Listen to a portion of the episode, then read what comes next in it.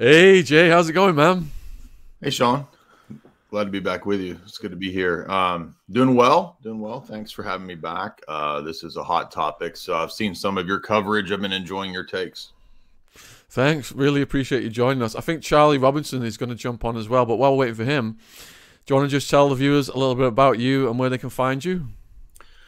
Yeah, um, I do a lot of similar podcasting to stuff that you talk about. I talk about uh, true crime. Um, I've been doing some podcasts with your friend uh, Sammy the Bull. You might have heard I of saw him. that. the underboss. Um, yeah, so uh, uh, I cover uh, geopolitical topics, history. Uh, I did a long discussion yesterday on uh, the history of the Gehlen organization and the Western intelligence agencies, how they've tied in with a lot of the uh, networks that they claim to be opposed to. Uh, people can probably figure well figure out what I'm talking about. But uh, we do a lot of movie analysis. We do um, uh, breakdowns of books, history, philosophy, literature, and uh, you can find me over at Jay's Analysis and over at my channel, uh, Jay Dyer. And here's Charlie Robinson. Do you want to introduce yourself a little bit again, Charlie? Sure. I'm the host of the Macroaggressions podcast, now available on Rumble uh, and author of several books, including The Octopus of Global Control and The Controlled Demolition of the American Empire. Thanks for having me. Yeah, so as promised, viewers, we are going to be covering the Russell Brand case with Jay and Charlie. And I'd like to just start off saying, you know, in the beginning when this case broke, it was all these, the R word and all this stuff, all these allegations, the accusers. And it looked like it was going to go from being a case of him maybe getting charged criminally and it going to court and the news reporting on that. But then all of a sudden, we've got Dame Caroline Dinenage sending letters to various social media platforms saying, Are you going to jump on, demonetize him like YouTube have done? And then when Rumble hit back specifically, then the UK government threatening to use Ofcom to block Rumble from the UK and even arrest the proprietors if they step on UK soil. So when I first said something smells fishy here and there's a bigger picture, people were criticizing me, standing up for this guy who's committed the R word, etc. But hasn't the actions of the British government and the threats to Rumble and now the threats to Ofcom, haven't they outed themselves that there is a big picture here? And I'll start with Jay.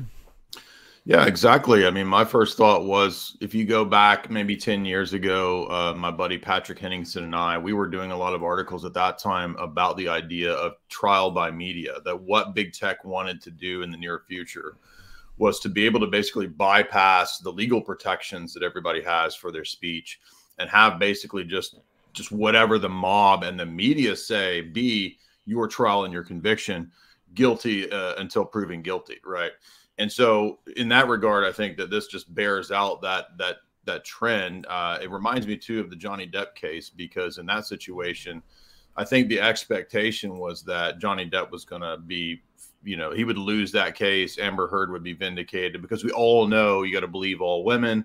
Uh, women are always truth tellers. They never make up stories. They never lie and that didn't go the way everybody expected. So I think there's there's beginning to be a trend where people are, are kind of realizing, hey, maybe we shouldn't believe all women. Maybe women can lie too.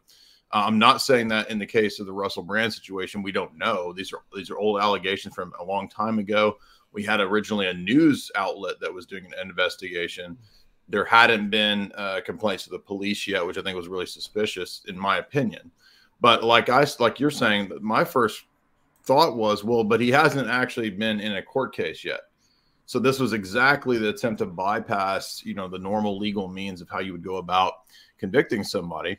And that proves the point that we've been making, right? And then in response, everybody's like, "Oh, why are you trying to defend a rapist? You must love." No, no, no, it's not like that at all. It's like I want to protect my own speech down the road, everybody else's speech, right?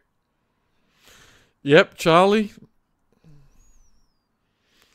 Well, he's he's getting the treatment.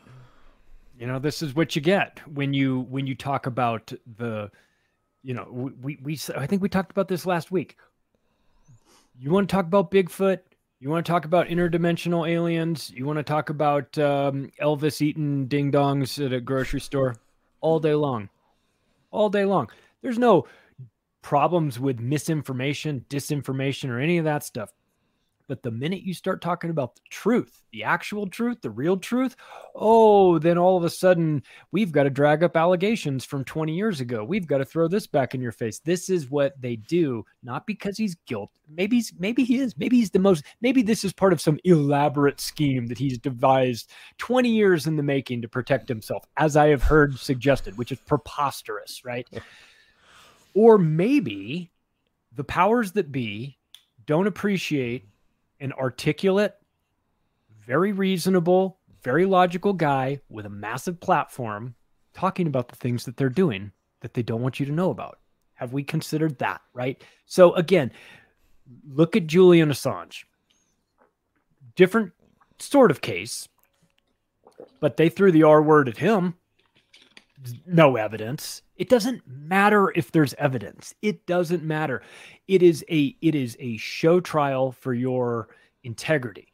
It is it is your your you are put on trial and tried in the court of public opinion and as as Jay said guilty until found guilty, right? It doesn't even matter if if they get to the end if there is some sort of trial, which there won't be, but if there were some trial and he were found not guilty, in a Johnny Depp sort of way, or or or it was it came out that the that the story was completely different than what had been reported.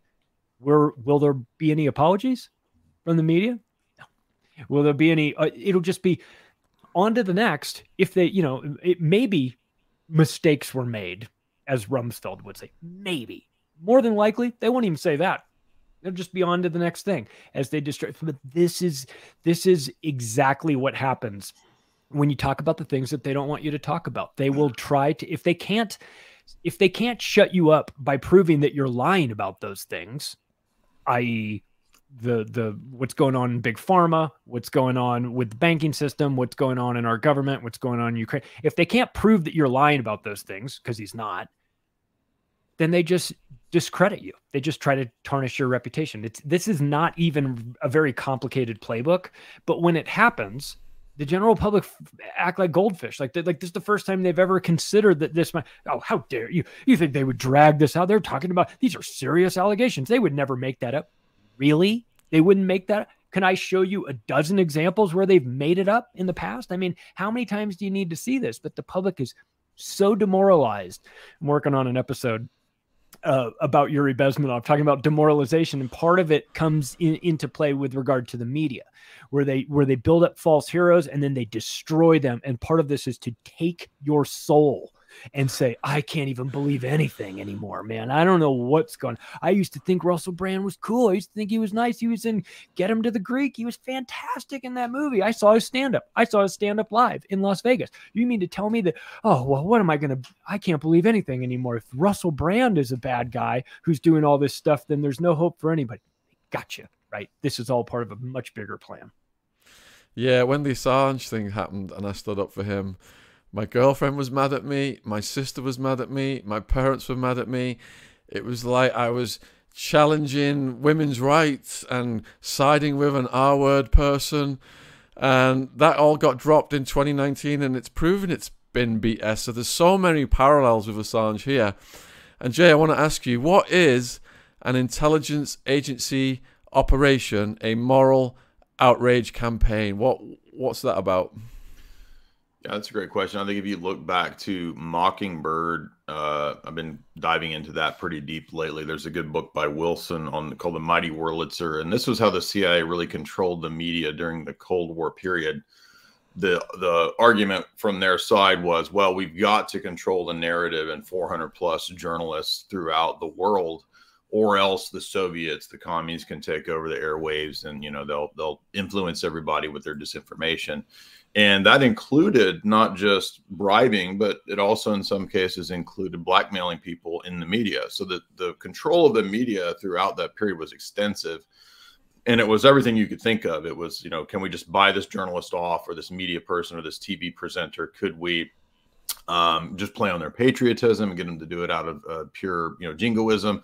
Can we get them to uh, and if they wouldn't go along, the threats could get more extensive. Like, well, you remember that girl that you slept with, you know, two, three years ago that your, you know, your wife doesn't know about. So they're very adept at looking into the past of a person to figure out when there might have been an indiscretion, uh, uh, uh, some indiscrepancy or some indecency, and they will actually approach people in people's past and and get them to go along with it. So I don't know if that's the case here, but it is. It, it does have all those same similarities. Uh, it also makes me think of the Kavanaugh situation when when Trump suggested Kavanaugh be appointed.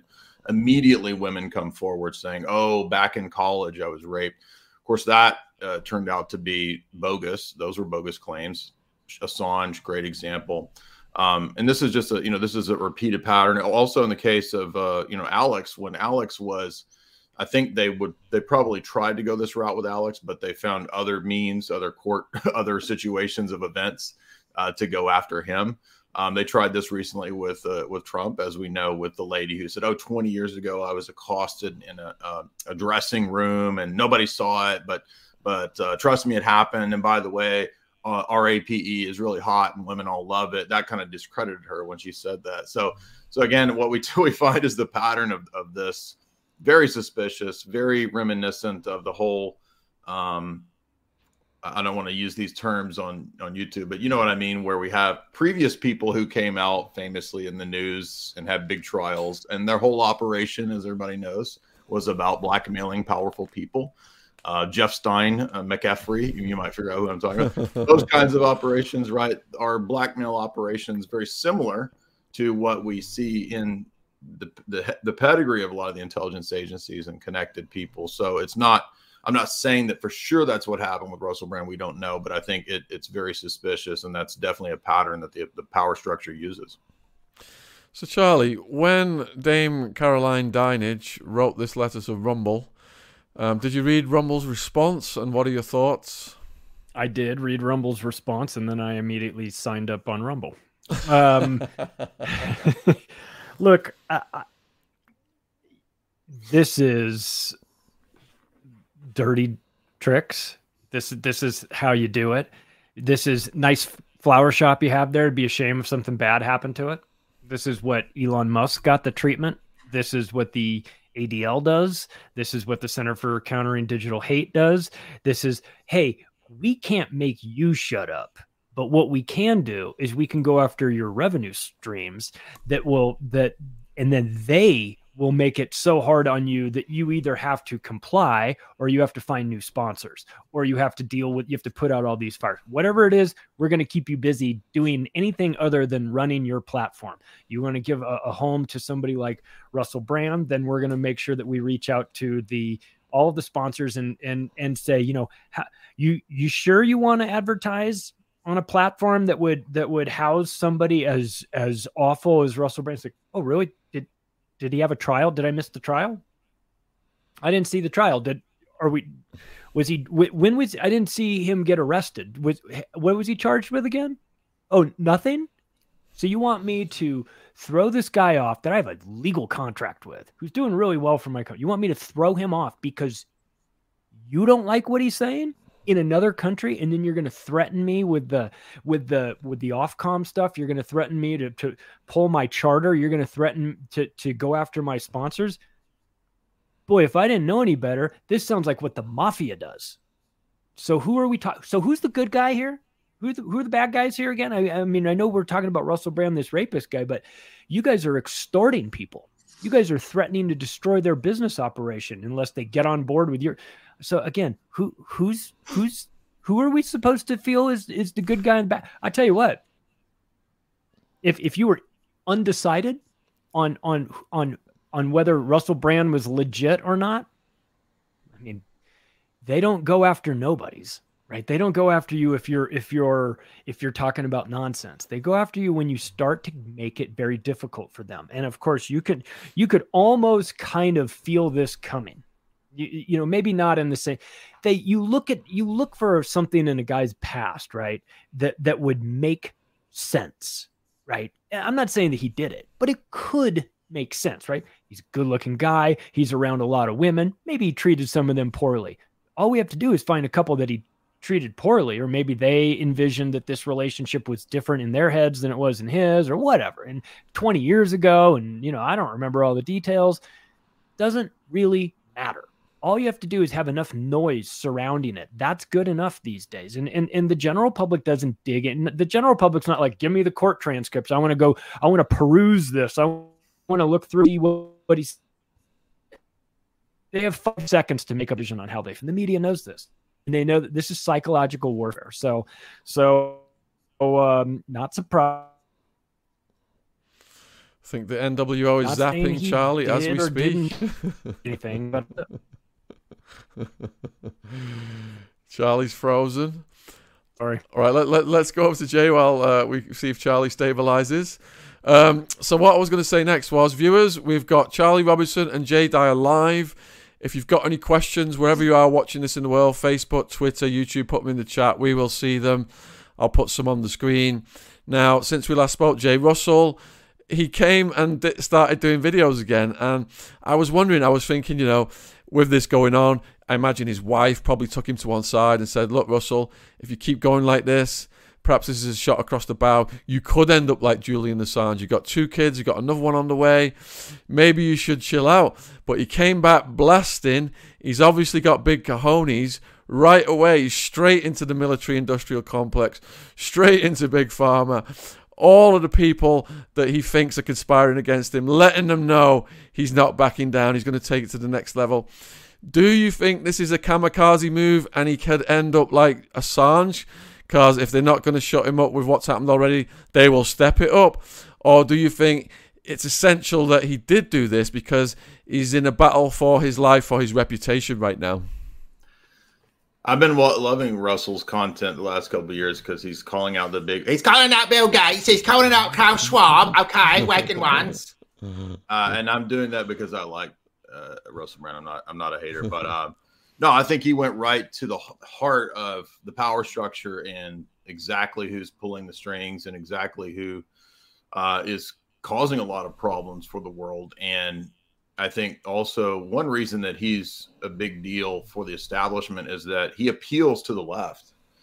And a lot of the left saw him as a figure that was their darling, you know, 10 years ago. And so he's able to have that wedge to speak to a large uh, sector of the population that nobody else except him might be able to reach at that level. And so because he's got so many millions of followers, I think he's he was really damaging to to the establishment. And then everybody wants to immediately debate people's motives. Well, but what if he did do bad stuff in the past? Well, that doesn't mean he has bad motives right now. He could have good motives now. Maybe he did. Maybe he didn't do something bad in the past.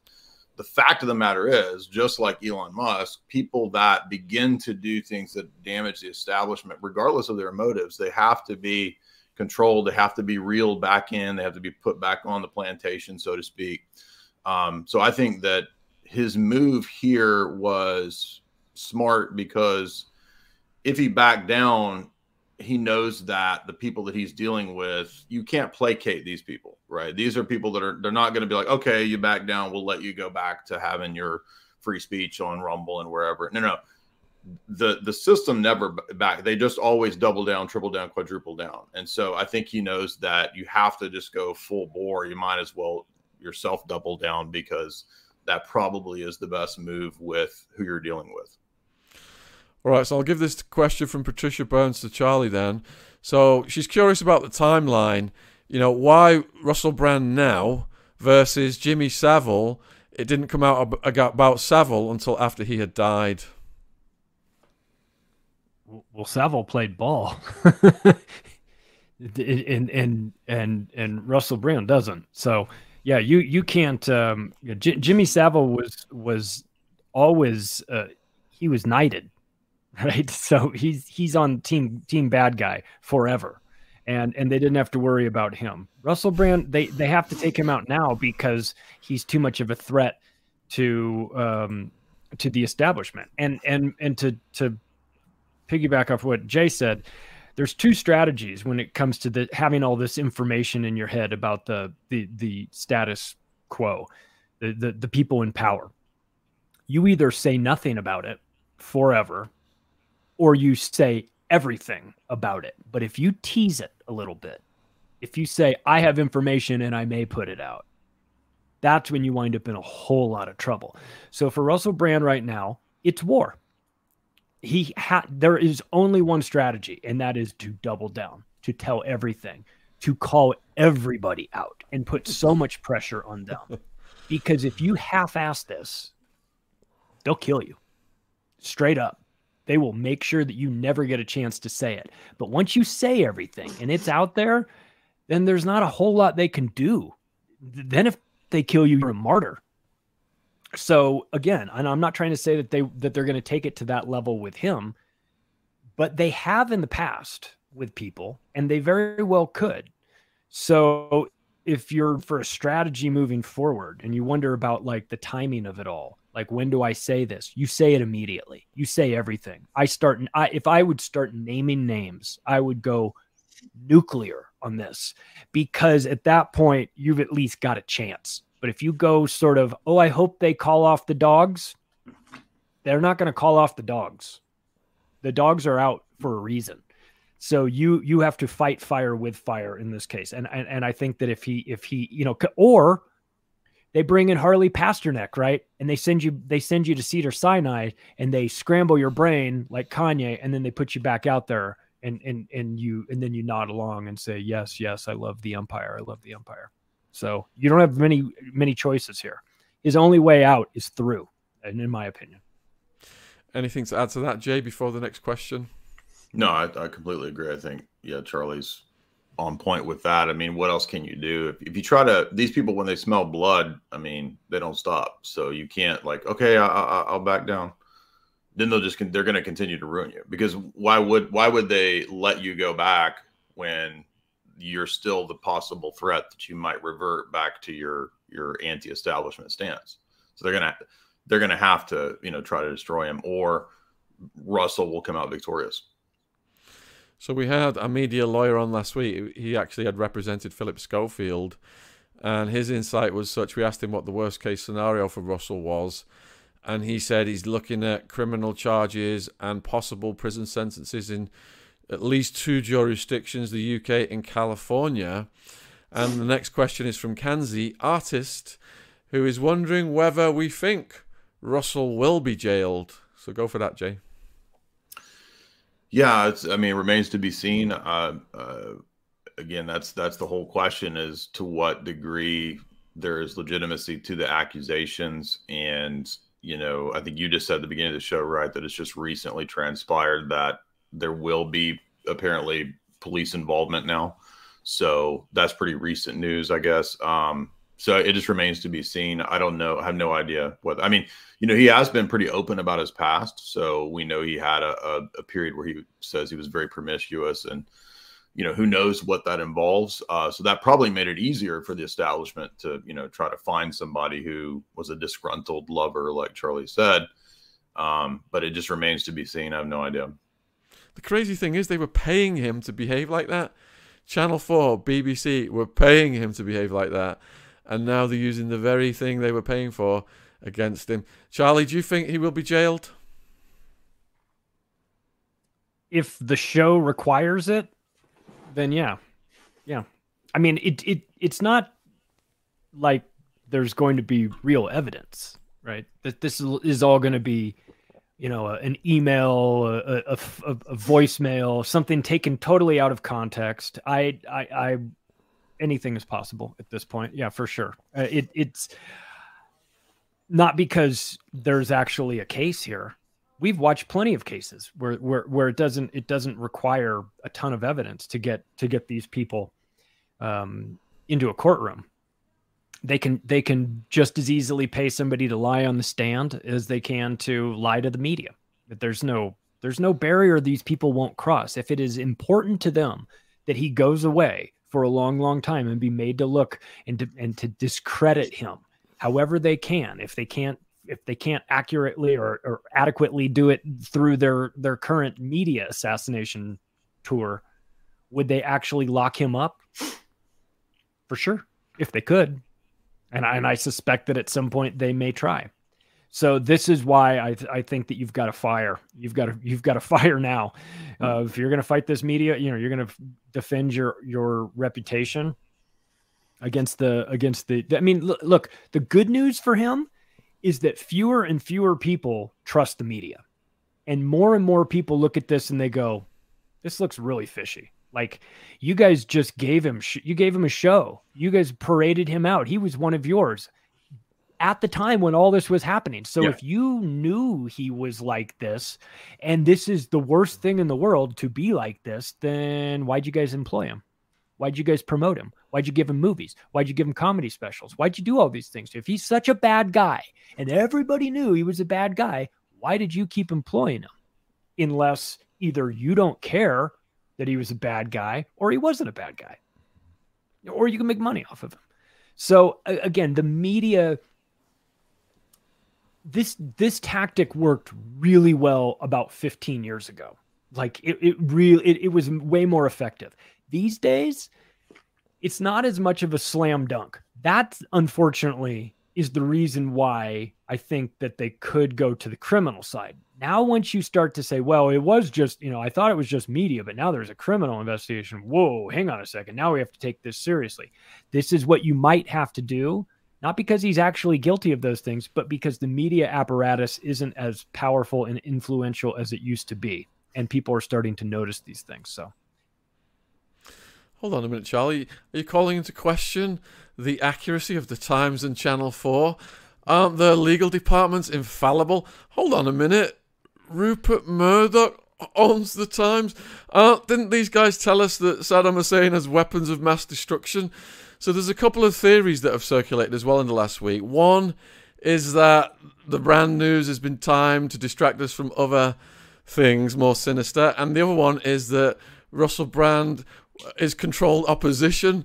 And I did interview a guy called Jason Horsley. He talked about that. So anyway, this ties into the next comment from this viewer, and we'll, we'll get Jay to, to comment on this one. Russell Brand is a word salad with red herring dressing. He just reads other people's articles. He's just grifting people.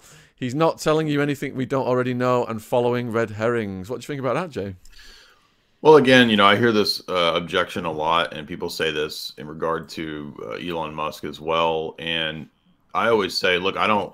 It's impossible to judge somebody's motives. You know what I mean? From my vantage point, from the other side of a, of a computer screen. I mean, unless there's some egregious case of fraud or con, you know con artistry that comes out in regard to somebody's uh, personal lives and like that i mean it's just not really possible to know their motivations and so i don't spend a whole lot of time worrying about who's a fed who's a shill who's a grifter who's a fake because it's just it's hard to it's it's something that you can't you don't have direct access to. So i think that if we just look at the basics of he didn't have to do this. He was already successful. He could have maintained his, you know, position. And, and if the idea is that he's, you know, some sort of establishment shill, well, I mean, again, he could have he could have avoided all of this. You know what I mean? He doesn't have to go through the, the process of being destroyed or attempted to be destroyed in the media. Um, if he's a shill, you know, Elon Musk doesn't have to go through the stuff that he's doing. It doesn't mean, and everybody, every time you say that, somebody thinks that it means you're saying that they're perfect heroes.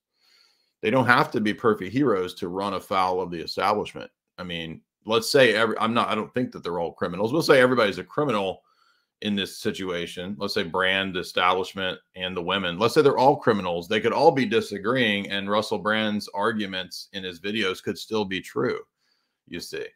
And it's and it's so again whether or not he's saying true things that are damaging the establishment is different from but what are his motivations and is he really a bad person? Those are two different things. And everybody always wants to focus on motivations and whether somebody's a bad person which you can't really know through the internet uh, unless you know the person directly. And so i just think that's that's itself a distraction. Anything to add to that charlie well, whether he's regurgitating word salad or not, the truth is a lot of a lot of people this is new information to them. We know it. We know what he's talking about. We understand what he's talking about. He may have, you know, maybe he's reading off somebody else's work. Maybe. I don't know. Maybe he came to these these ideas on his own accord because of 20 years in Hollywood and seeing a lot of this stuff and, and understanding how the media works. Maybe he maybe he actually knows this because he's lived through it. Regardless, like you said, take the motivations out of it. Is he saying things that are inconvenient to the establishment? Yeah. Yeah. Whether they're his thoughts, somebody else's thoughts, or he's reading it off of a teleprompter. The things that he is saying is def they're definitely making these people very nervous. So you have to ask. I mean, in the end, if you're waking up a new generation of people with these inconvenient facts, that is terrifying to the empire. They cannot have this. This is this is stuff that they pay good money for. People like this that are trusted and have uh, an audience. They would love to have an anchor like Russell Brand on CNN because then they could you know if they could if they could just get him to say all these things that they want him to say he's got a very believable way of conveying messages to his audience and that's valuable that's dangerous to them i mean we see it as like it's valuable they see it as a danger so I guess it depends on what the message is that he's saying, right? So if he's saying that uh, to to line up and and and and you know and take one in the shoulder for the team, um, then then he you know would be very valuable to the empire. When he's saying don't do that, this is there's a there's more to this story. There's a gigantic scam. Let's let's talk about what big pharma is really about. You you run the risk of blowing a billion dollars of of of a PR campaign you're going to cost a lot of very important people money. And so there's pressure being exerted from all different industries. I mean, again, they, they talk about like, what was it that got him on the radar? Hell, it could have been anything. I mean, they, they, they point to the Bill Maher interview and they, he talks about a lot of things. You see Bill trying to like get him off, you know, immediately like, no, no, stop. Can't stop him. And he starts to get on this flow. Was he getting pressure, pressure from big pharma, military industrial complex, media, American government, UK government, all of them. Who he's he's he is he has rattled enough cages that it could be anybody that wants him to shut up. But the point is that this is also what is known as the Streisand effect, where you wind up drawing more attention to this than if you had just ignored it. When you when you make Russell Brand a, a, a martyr like this as he is becoming. You get a lot of people going i was never watching his show. I wonder what he was talking about that has these people so uh, unhinged right? That, that they're so they're so concerned about of course you'll have a, a, segment that'll say oh he must be a bad guy. But that that I think that a lot of people are not just uh, accepting that that at face value from the media anymore. You know, it used to be like the media would tell you how it is, and you'd go, "Oh, I guess so," and now it's like, "Well, I'm going to need to see your receipts. I'm going to need to see your your work because I don't trust you." Yeah, and you know, people saying he's a grifter. Look at how much more money he could have made if he'd have stayed in Hollywood and not come home and been an activist out of his shed. All right, so next question for Jay, and this is from UN Vlad Sale. Do you remember the Trump admin Mike Pompeo's CIA planned a possible assassination of Julian Assange? Do you guys remember that? I don't remember that, but I, I, wouldn't be surprised. It doesn't seem out of the realm of possibility. I think it was always a, a, a failure on the part of the Trump administration that you know Trump clearly benefited from a lot of the information that Assange put out. Uh, it helped him in many ways to get elect- elected. A lot of the WikiLeaks, you know, leaks were tremendously beneficial to Trump. And then, you know, I think the expectation, I, I, don't know that Assange was doing that for Trump, but it ended up doing that. And then I think a lot of people expected that Trump would – help Assange or in some way try to get him clemency or, or, or you know reach out and, and that never happened. So Trump, I think, saw him as politically toxic that would have hurt his campaign or his image, and so he failed to really help in any way with Assange. And I think that was a huge failure um, for Trump. But I wouldn't be surprised if there wasn't, you know, on the part of people like uh, Mike Pompeo, the possibility of these contingency plans. It wouldn't surprise me at all was it Hillary, Charlie? Do you remember that was planning to take Assange out? Oh, I, I definitely remember Pompeo mentioning something about it. I don't know how far into the the plans this this really was, but again, with with somebody like that, you have to be very careful. You know, you create a, a Martin Luther King type character. You create somebody that's that the that the general public becomes very sympathetic to by by by executing somebody that's telling the truth and you you because because eventual you know future generations will look into something like that and they'll go oh that this guy was didn't do anything wrong or this guy was trying to stop the empire and this is what happened so it sends two messages. It sends there's a very chilling effect about that. It, if you get on the wrong side of of of this empire, they will murder you. Right, Danny Casolaro, you name it. Like there's a lot of guys that re- have written books about this stuff that end up on you know packed in a in a in a bathtub somewhere. So this is it sends that message. But then the flip side of that is you better be very careful with how you handle these activists like Assange or these people, somebody that like Russell Brand that comes up because if you if you if you really destroy them, then you look like the bad guy. You, the empire, look like the bad guy. You look like you're you look like you're validating everything that they were talking about because you're in such a hurry to silence them that it must be true. So they have to be careful with that strategy as well. I mean, they're in a predicament with Russell Brand. Also, let, us take in, let's not forget he's very likable, right? You you your default mechanism when you when you hear Russell Brand is to think he's he's he's undeniably charming. And that is a powerful tool that not everybody has, especially the people in the media and especially the people in government. They would love to be charming. They're not. If they were charming, their jobs would be a lot easier for them. So they see something in him that they don't have, and they wish they could have that. They'd love to weaponize that charm, and maybe a case could be made that they did for 20 years or so. But whatever has happened, something has changed. He is either broken programming, he has woken up to the lies, he's decided, you know, he's had a family and that changes your perspective on things. Congratulations, Sean, you know. So hmm. so you know th- this this sends you into a whole new orbit. You start to see the world a different way. And maybe he's having some revelations of do I want to be remembered as the party guy that um you know was was you know, running around with all these chicks, or do I want to be known for something of a little bit more substance than when when I leave this world for my for my kids to to say, oh, my dad, my dad did something important, right?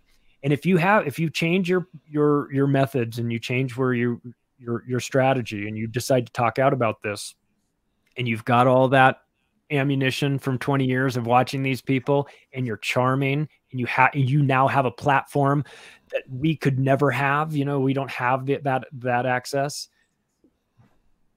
You're you become a very a real danger to them. So on on some levels, frankly, we shouldn't even be surprised that this is happening. We we, we should be thinking like, what took them so long to get to him? So Alex wants to know whether you guys would think Joe Rogan would have Russell on again, but I'm going to rephrase this question. So, Jay, do you think that Joe Rogan would be sympathetic to Russell Brand because he himself, Rogan, went through what could possibly have been a black ops moral outrage campaign? Um, yeah, I'm not. I don't know what would be in Joe Rogan's mind per se. I've never talked to Joe Rogan, but my guess would be that a lot of what would dictate this kind of stuff would be um, maybe, may, maybe not at the time of all the heat. Maybe when the heat passes, uh, he, he, would have Russell back on. Um, but yeah, I think that Joe Rogan deep down would be more sympathetic, uh, given you know what what he's experienced and seeing how they go after people with you know trying to find anything. Did he ever say something that could be con- uh, construed as racist? Did he ever offend a woman? Did he ever do this or that? they'll just they'll literally try to find anything. They go through all of your history, and that's part of what big tech I think always wanted to do in terms of control, social control, was to have this kind of record of all of your texts and your interactions and the you know who you tweeted and who you sent pictures to as a form of soft kind of blackmail or just outright blackmail. So uh, yeah, I think Rogan has experienced this, and so he would probably be somewhat sympathetic if it turns out that Russell Brand hasn't engaged in these uh, in any illegal activities. So we've got a question for Charlie. Then, do you think there is plenty of dark secrets Russell holds, whereby he could speak out about the BBC and other powerful people? Yeah, I mean, this is mutually assured destruction in some levels, right? This is part of how Hollywood works I know what you're doing. You know what I'm doing. You know, this is not just Hollywood politics. J. Edgar Hoover showing up uh, in drag to a party being thrown by uh, Roy Cohn, right? And knowing that he can show up in that party and everybody in that place is going to keep their mouth shut because they've got the dirt on him and he's got the dirt on them. And it's, we've all got nukes pointed at each other. And what are you really going to say? Do I think Russell Brand happens at BBC? A hundred percent. And again, this is, this is where, where the establishment needs to be careful a little bit too, because you know he currently has credibility. They're trying to destroy that but he has credibility. If if the if he comes out and says would you know I, I i'd like to tell you a few secrets about the bbc and lays out five things that you've never heard before would you be inclined to believe him? Or would you think he was making it up? I would be inclined to believe him that it's well now's time to let's i'd you know i'd love to have a little proof too but my default would be set to oh i know who these people are. They protected Jimmy Savile for 40 years. You think they wouldn't be up to no good? I mean, of course they are. We, we know that. This, this, it's not a matter of whether they would be up to no good. It's just a matter of degree. Yeah, of course. So you want to tell me some secrets? I think he has the goods on them. Yeah, and they better be careful about that because if you're going to back this guy into a corner and start threatening him with prison time and ruining his stuff. And he gets to a point where he feels like he's got nothing left to lose and he fires all of his nukes at them. It could get really ugly for those people. I, I, I, it's, it's going to be interesting to watch it play out because, um, it's it's a battle for it's a battle for it's a battle for our minds right and and russell brand uh, it comes across as a as a very logical, measured, intelligent, thoughtful person who's been in the machine. Again, I, I, I, could talk about the machine from an external point of view, but I could never really know what it's like in Hollywood. And and and again, he's got he, may want to let it slip that you know if I go down for some nonsense, boy, I might have to start talking.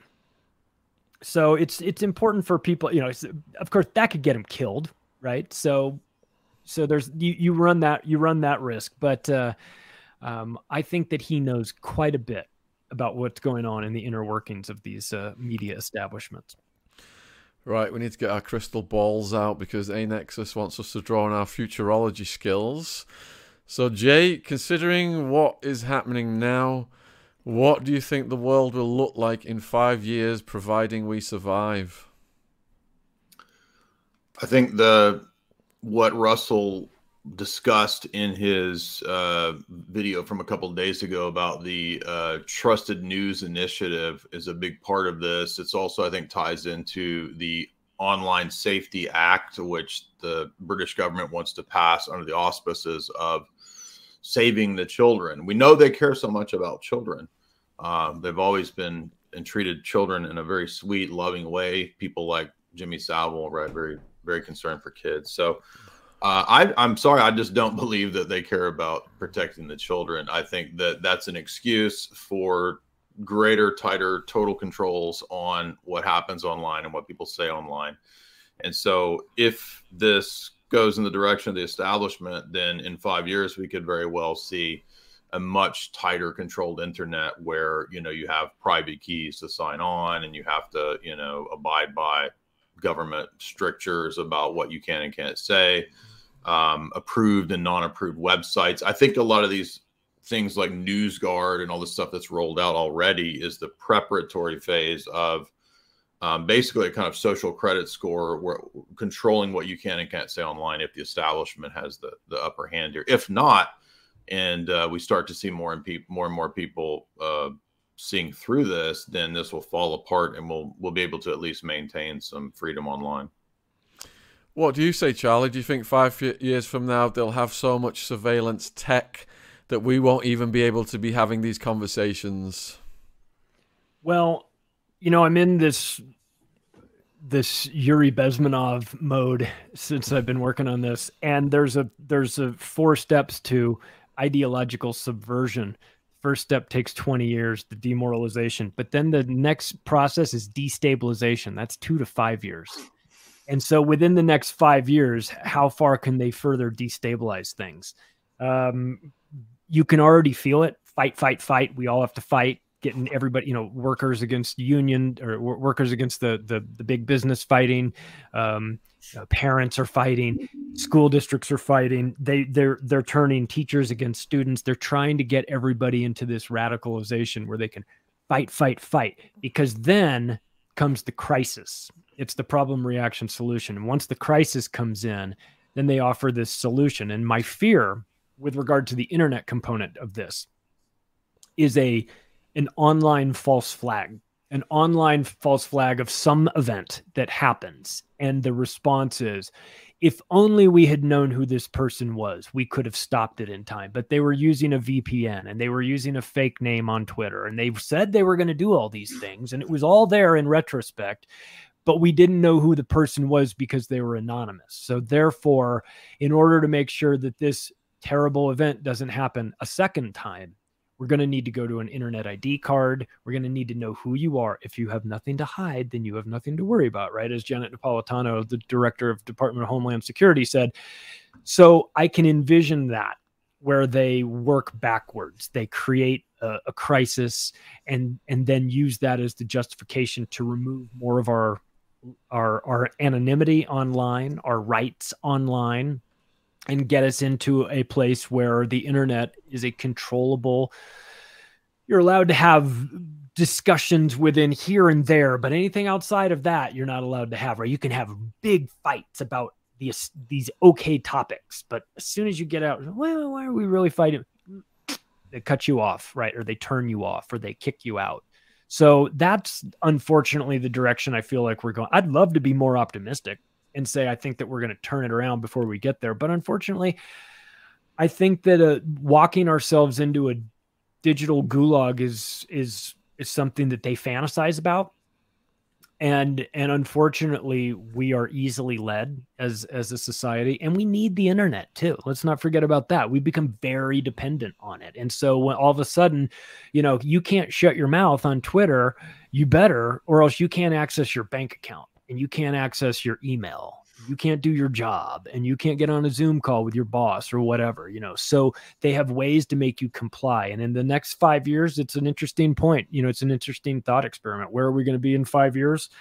Um i don't know but that's that's as long as they need for the destabilization process i'll tell you that.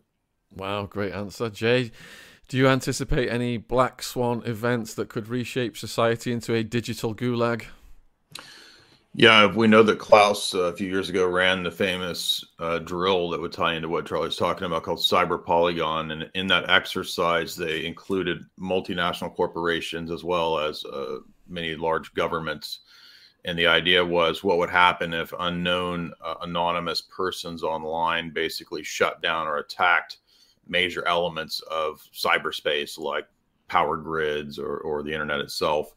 And uh, the the reactions are fascinating because it actually points out in the cyber polygon exercise that as a result of this digital pandemic uh, uh, this digital fake flag event they would then have the ability to target everyone who dissented or gave different narratives as cyber terror.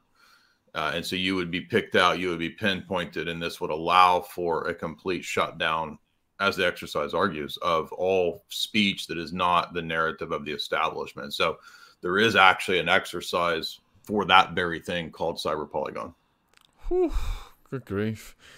All right, so next question. Uh, we got Pink Diamond. If uh, Russell Brand is famous for sure, but how long can he keep going uh, with the money if they keep taking his money? Charlie.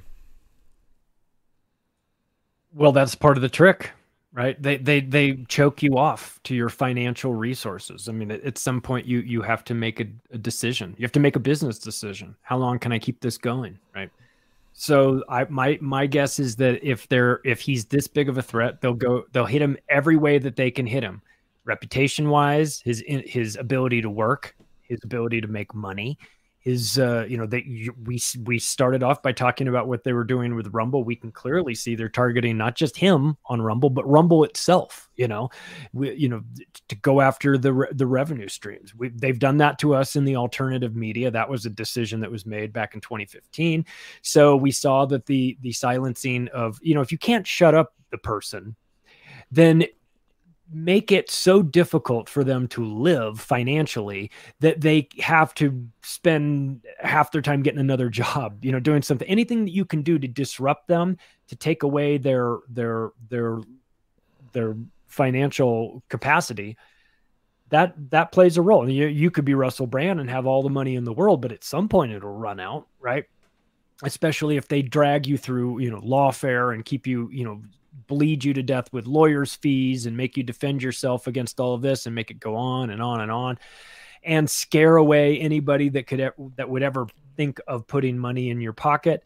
It's very effective and it's a tactic used by tyrants. Of course, this is not what you do. We have we have people that are accused of things much worse than Russell Brand walking out of prison, walking out of jail in processing centers in Los Angeles, New York, Seattle and elsewhere without doing 15 minutes inside of, you know, to get their mugshot taken, sign a document, and they're out, right?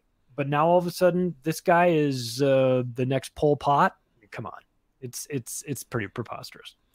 Yeah, and we're feeling it here on a smaller scale, whereby since we've been reporting on Russell Brand, we're getting good views. But every single live stream we've done, going over a week now on this subject has been completely demonetized from the get go. Um, once the views die down, then they turn it back to green light. so there's a financial uh, disincentive working here. All right, so we've got a question from Festival All 130.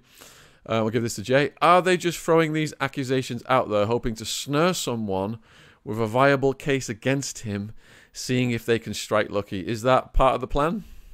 Yeah, they'll go for anything, right? And then try to find anything that can stick. Like I said, if, if it's not a, I think the spiciest thing is a sex scandal, right? Because people immediately feel morally inclined to feel like they're better than that person, right? If they've done something horrible or even if it's just an accusation. I mean, the, the Me Too movement, for example, was, and I'm not saying there weren't women that were, you know, that no women were abused in Hollywood or something like that, but in my view, hashtag Me Too was able to shift away from the questions of young people being abused in Hollywood. Then it turned it over into a self-aggrandizing, uh, opportunistic system for a lot of women to say, "Oh, uh, you know, I had my butt grabbed and it traumatized me, so you know, they'll give me a bunch of media attention." By the way, so I think it was very uh, nefarious in the way that it shifted away from real stuff.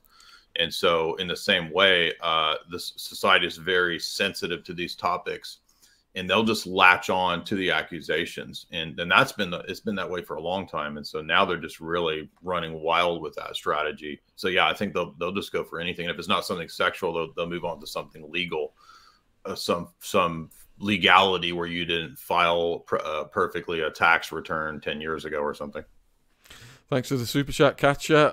Because um, we're running out of time, I'll try and get through as many of the questions as possible. Um, so, next one for Charlie, then Jenny. Are they really telling you all sides or all options and letting you make up your own mind? Or telling you the establishment narrative, then the controlled opposition narrative to choose from? Yeah, never. Uh, you never get all the options on the table. Um, this they they certainly want you to feel a certain way about that. That's why they're framing it th- this way. That's why it was a coordinated attack. It was, uh, it, you know, it, it all happened all at the same time.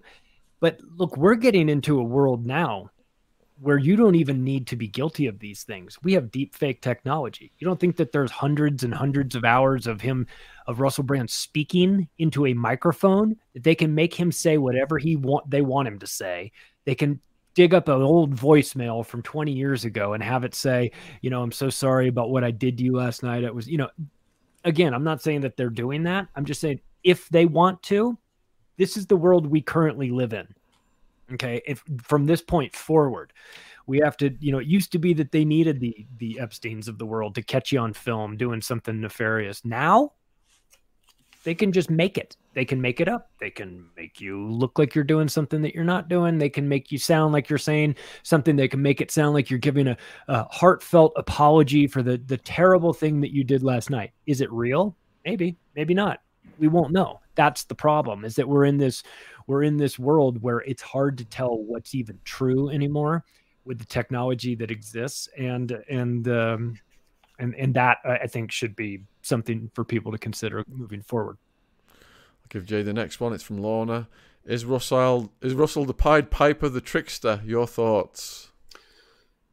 My opinion, my analysis, a lot of the stories that come out when they try to defame people are people really trying to take somebody down. And so I think there's a tendency, in, and, and with it's not without reason that we're suspicious of people because there have been people that are in media that are liars and frauds and all that for sure. But not everybody's a liar. Not everybody's a fraud. Not everything is 66D chess where the establishment is giving you a grifter to focus you on some other shill grifter. I mean, a lot of times it really is just what, I mean, what's happening is what you see happening, right? A person has deviated, the establishment's going after them because of that deviation and they want to get him back in line. And I think that in in this situation, that's my my guess. I don't think that he's some secret shill. I mean, again, people are also, you know, people have a progression to more and more truth. If they're seeking the truth, if they want to go in the right direction, I don't think we should immediately assume people have bad, nefarious motives, right? They might genuinely be gradually coming to the truth. And so we should be receptive to those people, not just automatically assuming, oh, I'm black pill, it's another grifter, it's another shill, it's another. It's just it's just not like that. Like there are there are people that are sincere and they are really attacked by the system. So, Charlie, would you have Russell Brand on your show, and why, yes. if so, or why not? Yes, yes, hundred percent. Yeah, tell your story. I mean, I, I I see what's going on. I have zero respect for the media. I don't. But My default mechanism is set set to I think they are lying to me about everything. They yeah. have to prove to me that they're telling me the truth. I don't trust them when they tell me what the weather is tomorrow. I'm that black pilled with regard to the media. I don't believe them.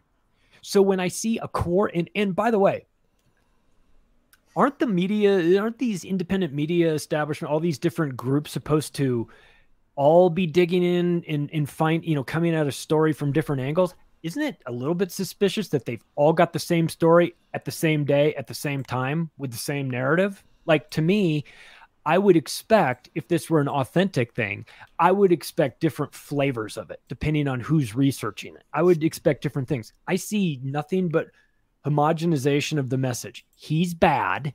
He needs to be taken off. If you listen to him, you're bad by default. If you advertise on something that he's then then your your brand is stained with him. Really? This it, it, it I would have him on my show in 5 seconds, of course. Asher said we could have some overtime to keep the questions going. Do either of you guys have to go right now, or can you keep going for a bit? I can stay. Yeah, I'm good. All right. So Katya wants to know if you've got any more details about the online safety bill or the TNI. Any more depth to those? So I'll, I'll give it to Charlie first.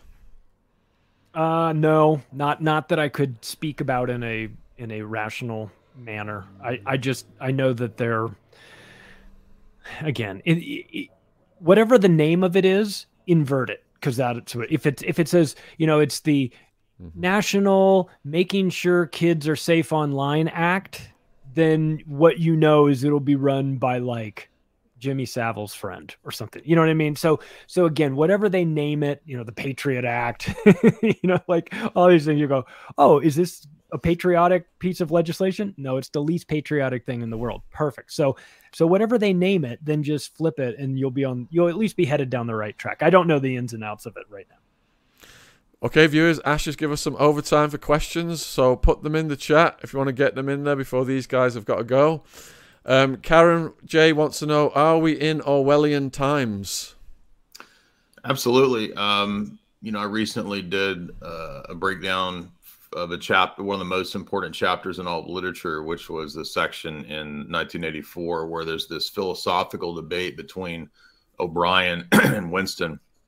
And O'Brien really hammers into Winston's head that we don't just want you to say what we want to hear. We actually want you to be convinced that whatever the establishment, the party says is actually the truth. And so if we say two plus two is five, we want you to actually believe that and affirm that from your heart. that's the point of all the torture and the gaslighting and all that that they, they engage in with Winston. And I think that's a perfect analogy to where we are because um, if you read the Ratiu book that I've been lecturing through about the Milner Fabian history, that Royal Society clique is really behind the push for this insane level of, of gaslighting and getting everybody to believe what is even contrary to their five cents data. So what what what Orwell's writing about in 1984 is the Fabian socialism. Ingsoc, English socialism, is that Milner Royal Society Fabian socialism that they want to push throughout the whole world, which is that technocracy. So, Charlie, are we in 1984 already? Beyond? It's a little. It, it's a little Orwell. It's a little Huxley, right? a little, a little of both, right? You'll come to love your servitude uh, chemically, right? So you've got the Huxley side of it, and then in Orwell, you've got the the only language that's shrinking and not growing, right? So you've got the the the reduction. We've we've we've lived through that over the last three years as we've watched the definition of words change. We've watched words, you know, b- that used to mean one thing. We've watched them be changed in real time on online and Webster's dictionary that that you know terms that we can't get into here on YouTube about medical procedures and things like that.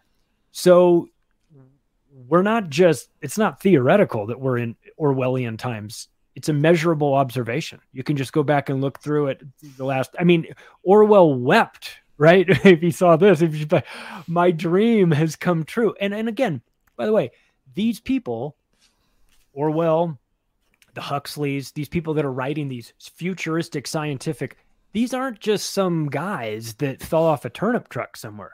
These are members of the committee of 300. These are people that come out of that round table. These are people that come out of this agenda. It's not it's not that we're writing some futuristic scientific book and wouldn't it be cool if th- this is a blueprint for enslavement that has been written about years in advance and we're just finally getting to the last chapter of it. Thanks for the super chat, Deanna. We'll get to your question shortly, but the next one is for Jay from A Nexus. Can we already be tracked if we dissent against the elite narrative? And was Promis software set up for this? It seems like it. I mean, that was a 90s technology that had to do with backdoor uh, that was placed into a lot of the tech at that time. And that there's a long, wild history to that Promis stuff. And it actually ties into the Big Nine event.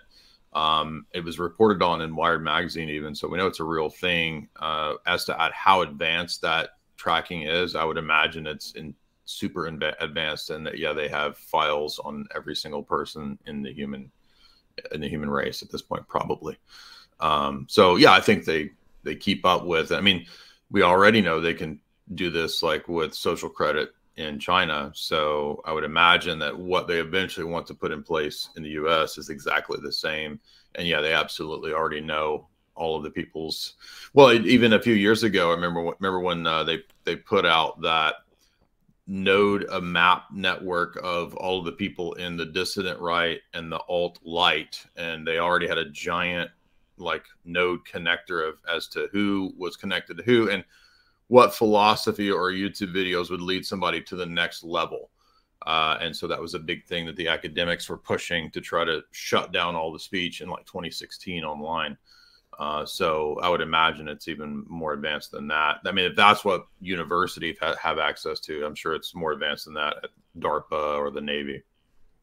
So, Charlie, obviously they're listening to everything we're saying presently. You know, there's a transcript next to every YouTube video. AI's watching it all. What about phone calls? What about conversations in your living room? Is your smart TV beaming that data up? Yeah. Yeah, but and and all of this is scary and all of this should give you the creeps, but there's one component to this that's probably more devious than them all. It's not the overt censorship from big tech which you would expect and it's it's horrible, don't get me wrong but how do you quantify self censorship? How do you measure what you didn't say, what you wanted to say but didn't say? And how do you put a price on that? And if they can get you to question or second guess yourself before you open your mouth, before you you you look into the camera and talk on the microphone, and you know if I go there, it's gonna, you know, they're they're gonna for sure they're gonna come get me. They're gonna they're gonna put I'm gonna be on the list in a big. I'm already on the list, but you know I'll be more. You know, so what you what you don't talk about eh, that you want to talk about. I feel like that on some levels eats away at you. And and and that can be the the most uh, horrific component of this is that they get you to just stop talking in general. But couldn't they get around that, Charlie, if they could read your mind? Don't get me started on that. listen, listen. They they they are already working. They have been working on that for a long, long time. I mean, it, the thought crimes, Minority Report, Philip K. Dick writing about this stuff 60 years ago, 40, 50 years ago. I mean, this is the fantasy of these technocrats. The only question is where are they on the on the on the scale of of, of getting this completed? We know they want to do it. We know that the technology will blow your mind, maybe even read your mind. And the question is who's got it and how are they using it? But that yeah, that's that's something that will be coming at some point, right? You you you might really have to put on a tinfoil hat to get away from this. Jay, do you believe we went to the moon? I don't know the actual technology that NASA possesses, but I think that there's a lot of history uh, that's questionable uh, when it comes to NASA. I think a lot of the claims that NASA has made publicly contradict. So that, uh, to me, justifies skepticism for what's presented to me as proof and evidence that we were we went to the moon. So, I mean, I believe that satellites are real. I don't think they're fake. But as to whether or not the you know astronauts are playing golf on the moon to me that seems like an obvious element of propaganda. I think i don't think in that situation with everybody's lives hanging in the balance with the smallest uh, error you're going to be clowning off and you know playing golf on the moon. I think that's obvious propaganda. And dave mcgowan has a good book on this that questions the what we were presented with and the, and the claims of nasa. So i think there's enough evidence to be skeptical but that doesn't make me a believer in flat earth uh, just because I'm a skeptic of NASA. What do you think, Charlie? Oh, I don't know. The institution that was started by a Nazi and a bunch of uh, lunatics uh, from JPL that were blown. I mean, the whole. I don't believe that we went to the moon in the 60s and early 70s. No, don't. Because, again, th- just hang, hang, you can hang them with their own words. You've got uh, Don Pettit or there at the at the at NASA saying we'd love to go. I'd go back to the moon in a nanosecond, but I can't. The technology doesn't exist. We used to have it, but we destroyed it. Why'd you destroy it? Why'd you record over the telemetry data? They said that their their excuse for that was that they needed to reuse uh, VHS tape, uh, reuse these magnetic tapes that they had that that that, that they recorded. You so you recorded over the most important event in the history of humanity because you needed to to reuse the tapes and that's the answer that's the answer they gave us. Okay so again it's like i don't know what technology they have. I just know that if i had these guys on the witness stand and i was able to cross examine them the story would fall apart pretty easily because um, again they're, they're asking you to believe absurdities. Like golfing on the moon golfing on the moon feels like a guy, a bunch of guys in a boardroom going, and then we could have them golf on the moon. Shut up, Steve. They'll never believe that. Like, well, what? What? We could try it, right? Like, oh, that would be kind of funny. Yeah, well, let's see. If they believe golf on the moon, frankly, they'll probably believe just about anything. Let's try golf on the moon. We'll get a buggy. We'll drive around in this buggy. How'd you get it there? What'd you do? Who filmed the thing taking off? Uh, it was a time. I mean, uh, the whole thing doesn't make any sense. But as Americans, we're supposed to be like, that's America, man. We got to the moon first, you know? And so, again, if you start to deny that, you start on, for some people, you start to, you start to tear away at what it means to be an American. It's like, how dare you question us? We didn't just get there. We go up there and we play sports. That's we, how we play golf, man. I shot a 72 on, on the moon. I'm the course champion.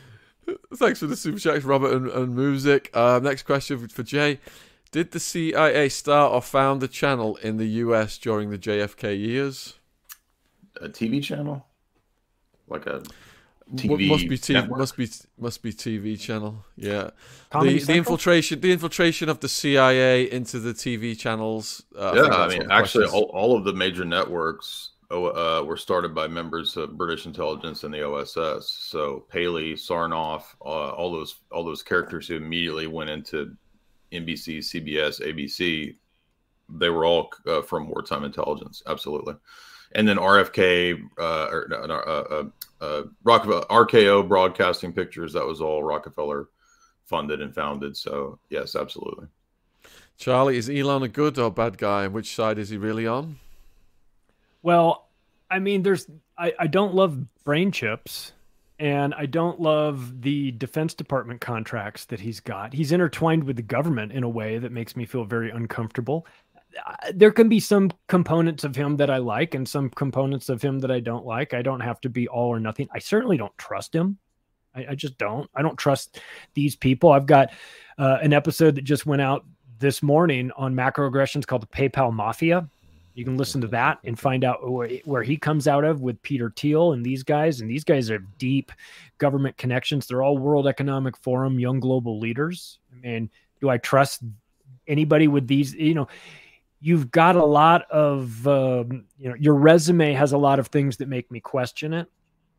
Your your your background, your your upbringing, and things like that. It feels a bit controlled.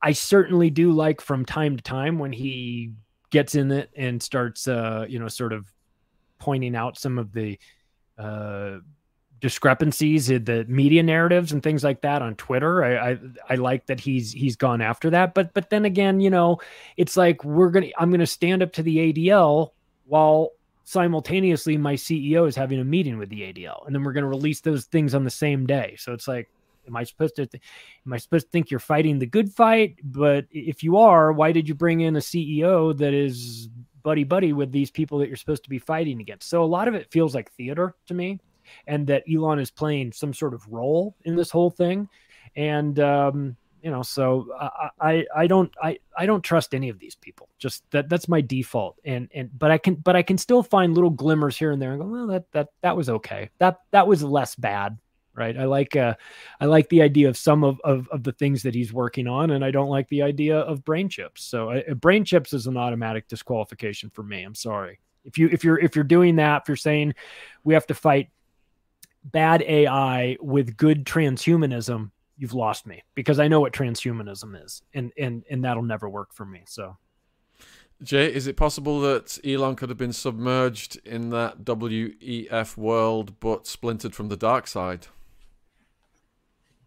I think he definitely has a deep state family pedigree going back to, uh, you know, I think his his granddad or, or somebody was like a really formative technocrat in in the history of the actual philosophy known as technocracy. So that's his his background and his pedigree. Uh, so he definitely knows that world from the inside.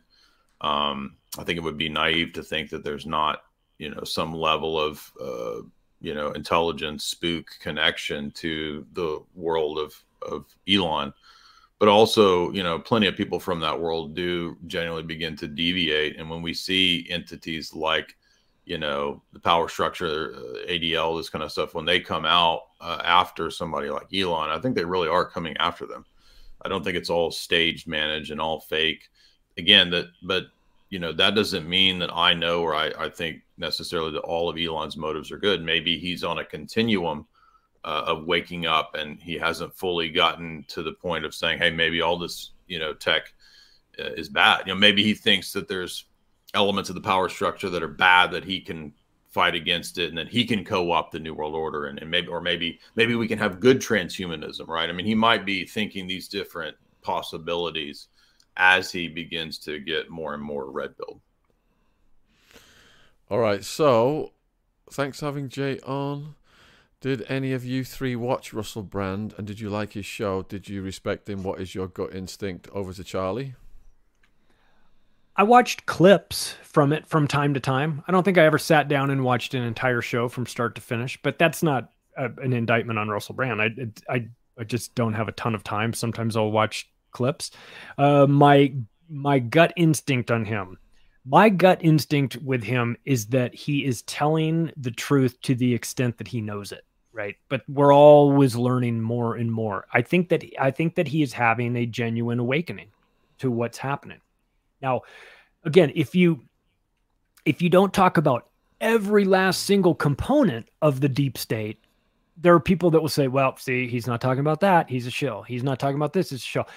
Maybe, but maybe not. Maybe he is just, as Jay said, with regard to Elon Musk, we're all in some form of awakening. We're all in some, we're on that path. Some people are further ahead than others. Some people are slower. Some people just woke up, but they're enthusiastic about it. I think that he, he strikes me as a type of guy that, you know, if his if his origin story is true, and let's just say that it is, where he was a drug addict, a young drug addict that wound up cleaning his life up, uh, getting into comedy, getting into acting, and turning into this big star. And the Hollywood machine picks you, right? So he probably saw some things that he didn't love.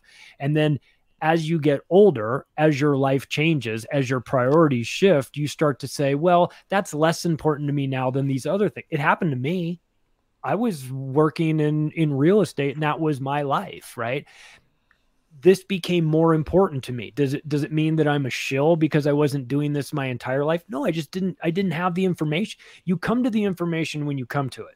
And I think that Russell Brand came to the information maybe later than some people would like but he's got a huge platform and that allows him to accelerate that and talk about some things um, now and maybe he's talking about things early on that if he knew a little bit more he would he would say oh probably i would say that different this time around so i know everybody wants to kind of say he's controlled opposition well if he's such controlled opposition they're certainly having a hard time controlling him because he's really starting to say the things that they don't want him to say. So I don't know. Maybe he was controlled in some level, or maybe maybe he won't get into you know some components of this that you'd like him to. But I, I don't know that he's. Um, I, I, I, my gut instinct is that he's he's having a genuine awakening to this, and it's frustrating him the way it's frustrated us the only difference is that his megaphone is is a whole lot bigger. Well, not the only difference, but a difference is that his megaphone is a whole lot bigger, and he was in it.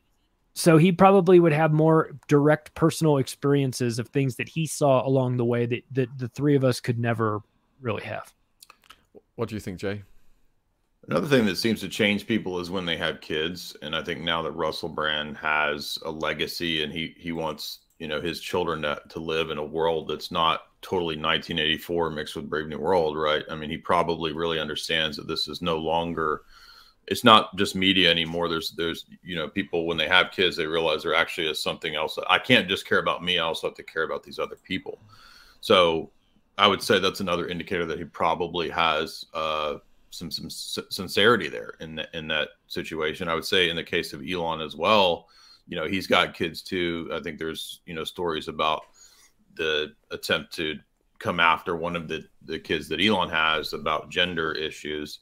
So i think those things can really motivate people to begin to take more of a side. Uh, so I, I agree with charlie there. Charlie are you in the firing line because of what you're saying yeah, but I'm such a small fish that who cares, right? You know, I'm just some guy that's talking about this stuff with a podcast and writes books. But but but I'm not. I'm in the firing line. I'm not going anywhere. I don't want to talk about anything else other than this. This because I have a kid as well, and that changed. That spun me off differently. It reset the clock for me, as opposed to like, well, you know, if it was just my life. well, I've only got to worry about it for the next, I don't know, hopefully 30 to 50 years, right? but when you have a kid, then it resets it. Now it's not just my life. Now it's their life too. Like now I have to take a much longer view at this and where where do I see things going? It changes your priorities. So I'm in the firing line, but I'm not I'm not um they haven't gotten to me yet. Charlie, earlier on you said you talked about people who they first wake up and they're enthusiastic do you remember when that was you and what what's happened since then? Yes, I do. I brought up 9/11 at Thanksgiving and thought that was a good idea. yeah, with my in-laws. Don't do that. Sometimes I'll tell you what, I, I understand now that you know the people that, that that come to a religion and they get very into it and then they want to go spread the word. I understand that now. I always did I never understood that until well, I've come to this information. You feel like it's so important. You want to go out and talk about it. And that's great and you should. But what I've learned the hard way is that there's there's a time and a place and an audience and a way of doing it. And on top of that you know listen i did not have my argument straight. I was not so so you you you need to know it a little bit better. But yeah i definitely know about coming to that information and you just start thinking if this is out here what else is out here? And it and it and it can change you. It can it can it can it can mess you up too. It can really mess you up if you allow it to. But but i i took it as a sign that I just needed to channel my enthusiasm a little bit more. Did you have any such awkward moments, Jay? Oh yeah, yeah. I mean, I got into questioning the Big Nine event right after it happened, and uh, I did exactly what Charlie's saying. I waited until Christmas and Thanksgiving, and I would argue with my family for hours, and basically ruined a few holidays for the whole family. And then, uh, you know, as I got out of my twenties, I realized that maybe arguing with my parents. I mean, they changed my diapers. I'm probably not going to convince them with logical argumentation and news articles, right? That, that all of their political life was a lie on Christmas. So. Yeah. Challenging their very identity. Charlie, it's a it's a lot to ask people to unpack and a lot of people their sanity depends on them not knowing this stuff they, they, they it's like what am i going to do man what do you want me to know you want me to know about this am i going to what am i going to change it i have to go to work tomorrow i have to pick my kid so there's lots of reasons why you wouldn't embrace the information even if it's presented in a logical reasonable accurate manner sometimes it's just like i can't handle this right now and i get that Viewers, thanks for your questions. We've got 10 minutes left before the next guest. Please put your questions in now. We'll see what we can do. And the next question A judge has just ordered Trump to dissolve his companies.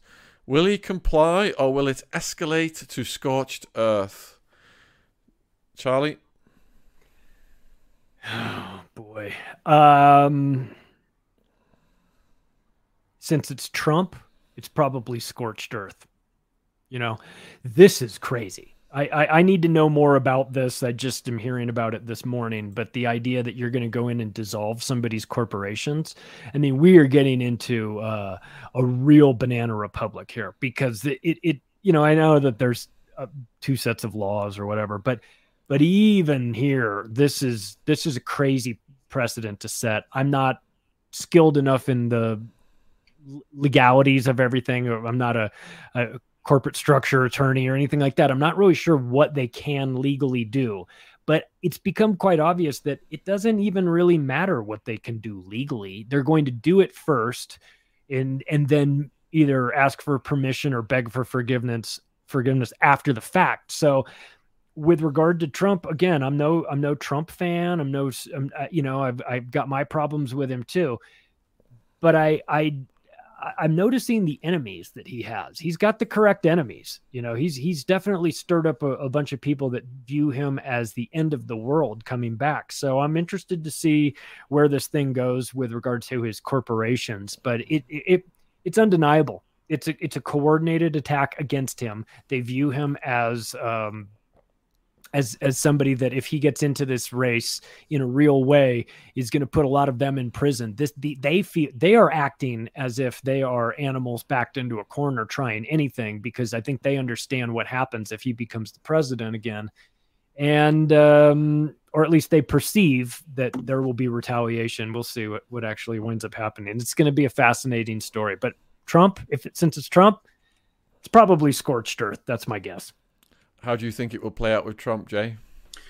Yeah, I think uh, I agree with again with Charlie there because you know he mentioned earlier the great Committee of 300 book, which I've been lecturing through, which is former British intelligence operative Dr. John Coleman. When he wrote this book back in 1992, he was looking back to the Reagan presidency and pointing out. I mean, what I see with Reagan is like perfect parallels to to what happened with Trump. And Trump was actually kind of positioning himself when he was running the first time as a kind of a new Ronald Reagan and when Reagan was running, kind of like Barry Goldwater, he was talking about the CFR, the Trilateral Commission.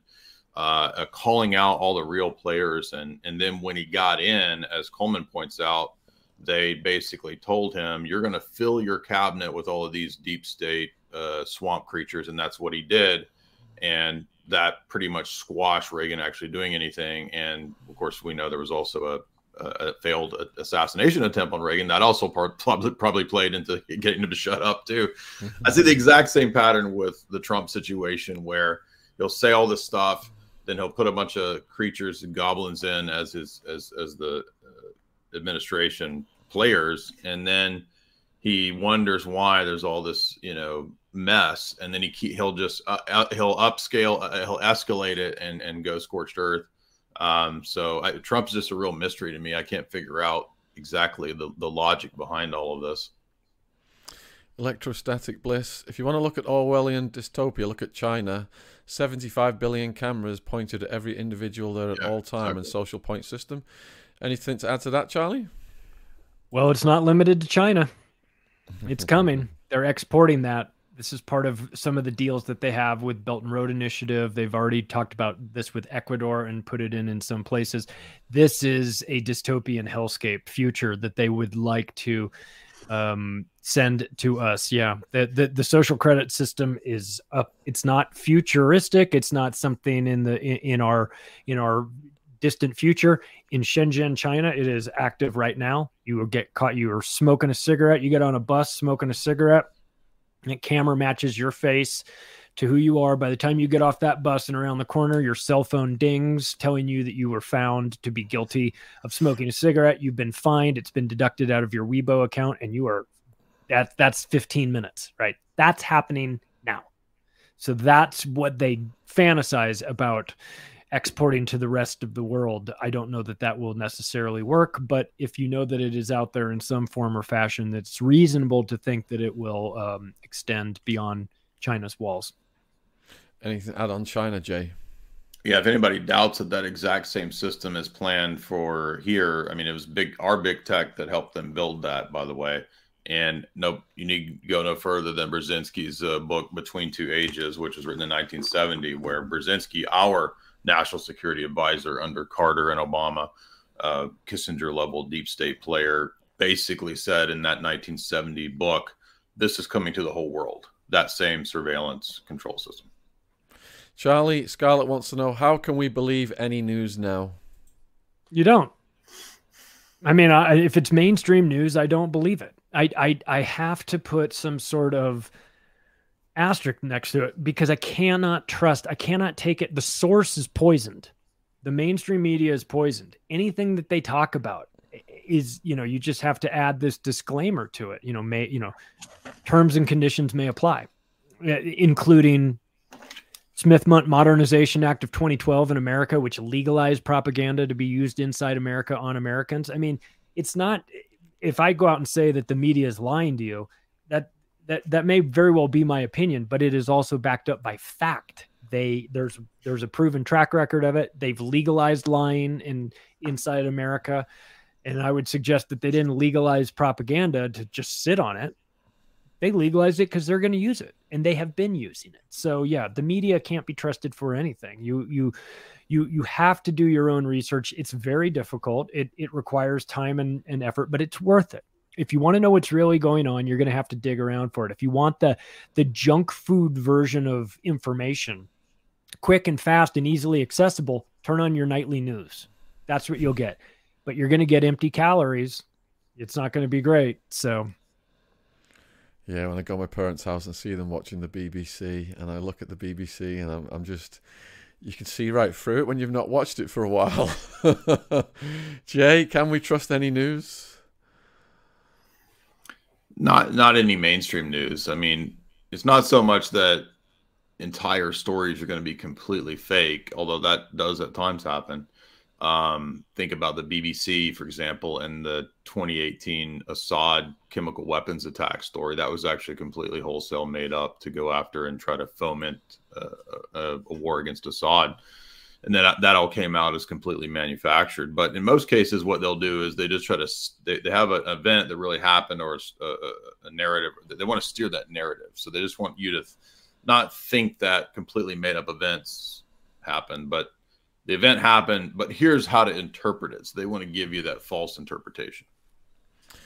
All right, so we're getting near the end of your overtime. Huge thank you guys for staying in with us for so long and answering every single viewer question. We've completely caught up. Can you tell the viewers where they can find you and support you? I'll start with Charlie. Macroaggressions uh, audio podcast wherever podcasts are served now in video format over on Rumble. Please uh, subscribe there. You can follow me on Twitter at macroaggressions, the website, the octopus of global control.com, where you can find information about my books. And I'll see I'll see you guys next time. Cheers. And Jay? You can find me over at jaysanalysis.com. That's my website. You can find me also on uh, rokfin.com, which is a free speech based platform. You find me on Twitter and everywhere else under my name. And uh, every Friday, the Alex Jones Show, the fourth hour. So please support our guest links. They're in the description box below this check what they're doing out, and hopefully we can get them back. And this has been absolutely fascinating. Really appreciate you spending all this time with us, guys, and all the best with what you're doing. Take care. Cheers. Thank you, guys. Have a good one.